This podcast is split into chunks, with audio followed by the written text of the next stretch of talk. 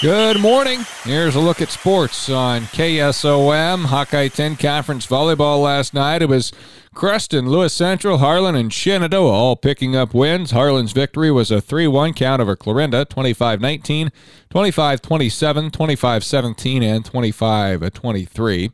Cam beat Exira EHK three sets to none, 25 18, 10, and 13. Coon Rapids Bayard and Glidden Ralston were other winners in the Rolling Valley Conference. Western Iowa Conference victors Riverside, Tri Center, and Underwood. Riverside sweeping AHSTW 25 14, 25 17, 25 11. Tri Center in five sets defeated Audubon 26 28, 25 21, 25 18, 22 25 and 15 13. Also, a five setter in a non conference match between Southwest Valley and Griswold. Timberwolves win it, taking the rally set 15 to 7. Riverside statistical leaders included Ayla Richardson, 29 assists, 4 digs, 5 aces, and a block. Veronica Andrushison, 15 kills, 11 digs, a couple of aces. Mac Olmstead Mitchell had eight kills, two digs, and a block. Carly Henderson with eight digs. Ellie Henderson had four kills and four blocks. Sophia Taylor, four kills, four digs last night for the Lady Dogs. Audubon in that five set loss to Tri Center was led by Addie Hooker's 39 assists and four aces, while Maddie Nielsen had 20 kills and 10 digs. Harlow Miller posted 11 kills and served three aces, and Kylie Hartle with a dozen digs. Anna Larson, five ace serves.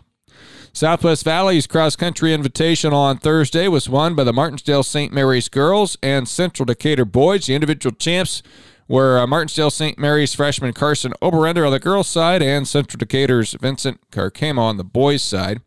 AHSTW was our lone immediate coverage area team in the field. The Lady Vikes were fourth, or excuse me, they were second in the team scoring with 39 points, led by a fourth place individual run from Riley Knopp. Ava Paulson ran sixth. Ella Langer was 13th, 14th. Ellie Peterson, 15th. Kenna Paulson and Callie Peterson placed 16th. Viking boys had just one runner in the field, and that was Caden Garrity, who ran eighth. Red Oak and Shenandoah open district play Friday night. The Mustangs went 2 and 1 in its non-district schedule. Red Oak is undefeated having outscored opponents 119 10 nothing. Tigers have piled up 1100 yards of offense while allowing the opposition an average of 155 per game. I joked with them the other day about how that's the most stressful part of it all. Um, you know, maybe we should just let somebody score so we can get it over with. But they, uh, it, it's they're just amazing to work with. They the the knowledge they have, the football IQ is high. Um, just the athleticism, the flying around the field and making plays. Um, we always preach nine to five. We want nine guys within five yards of the ball at first contact, and the guys take pride in that. They want to uh, they want to hold this this streak going, and they want to just uh, fly around and have fun, and that's what they do on defense. Coach Michael Nordine is preparing his team for about everything when facing the Mustangs on Friday. He's impressed with Shenandoah's sophomore quarterback, Cole Scammon. I see some glimmers of uh, uh, talent in him as a sophomore. You know, one of these games he's going to break out because he's starting to read the field a little better and make some adjustments at the line. Um, and then, you know, you got the Harold kid who's a, he's a darn good athlete, but I believe we have the athletes to match up with them. And, um, it's a it's that rivalry game, you know. So everybody's gonna be pumped up for it. So we don't really have to get the kids excited. Coach Nordine says the message this week is limiting penalties. They had a dozen of them last week, and Coach Nordine says they need to keep their emotions in check. Keep the chippiness down. You know, once again, it's a rivalry game that kind of uh, elevates the uh, adrenaline of all the kids. So we want to make sure we keep that down. And on the field, you know, we just got to worry about our keys. Um, like I said before, get the ball in our playmakers' hands and you know, let the kids have fun. That's what I tell them. You know, this is, we, we, we play backyard football. Um, we just let the kids go out there, have fun. If they want to make an audible, they see something out there, they're in the fire. So they play really free. And um, I'm just excited for another Friday night. I live for this time of year. That stout defensive effort Red Oak has put on display the first three weeks was led by Dawson Bond and Adam Byer, the team's two leading tacklers. Bond with 36 and a half stops and Byer 33 and a half. The 2 and 1 ACGC football team heads into week 4 following back-to-back wins over Woodward Granger and Des Moines Christian.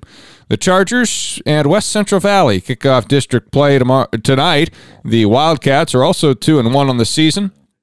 And coming off a 13 to 12 win over Eagle Grove, ACGC coach Cody Mathewson so, uh, ran the ball, the offense, for 417 yards in last week's win, running the ball 67 times.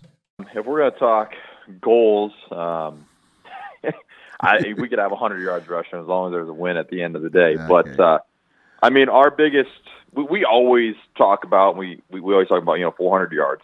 400 yards is always kind of our goal.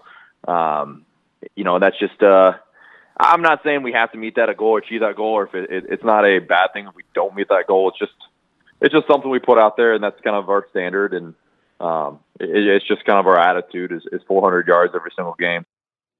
The Chargers have a wealth of running backs. Seth Reno leads the team with 351 yards. Austin Kunkel 275. Quarterback Brock Littler has 233. Mathewson says they throw in Ben Marsh to that with 123 yards, and all four are averaging at least five yards per carry. I think this year we're we're really balanced.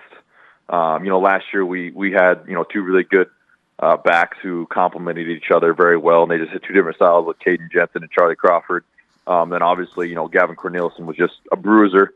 Um, you know, he'd carry the ball 30, 40 t- times a game if we could. More sports on our website, westerniowatoday.com.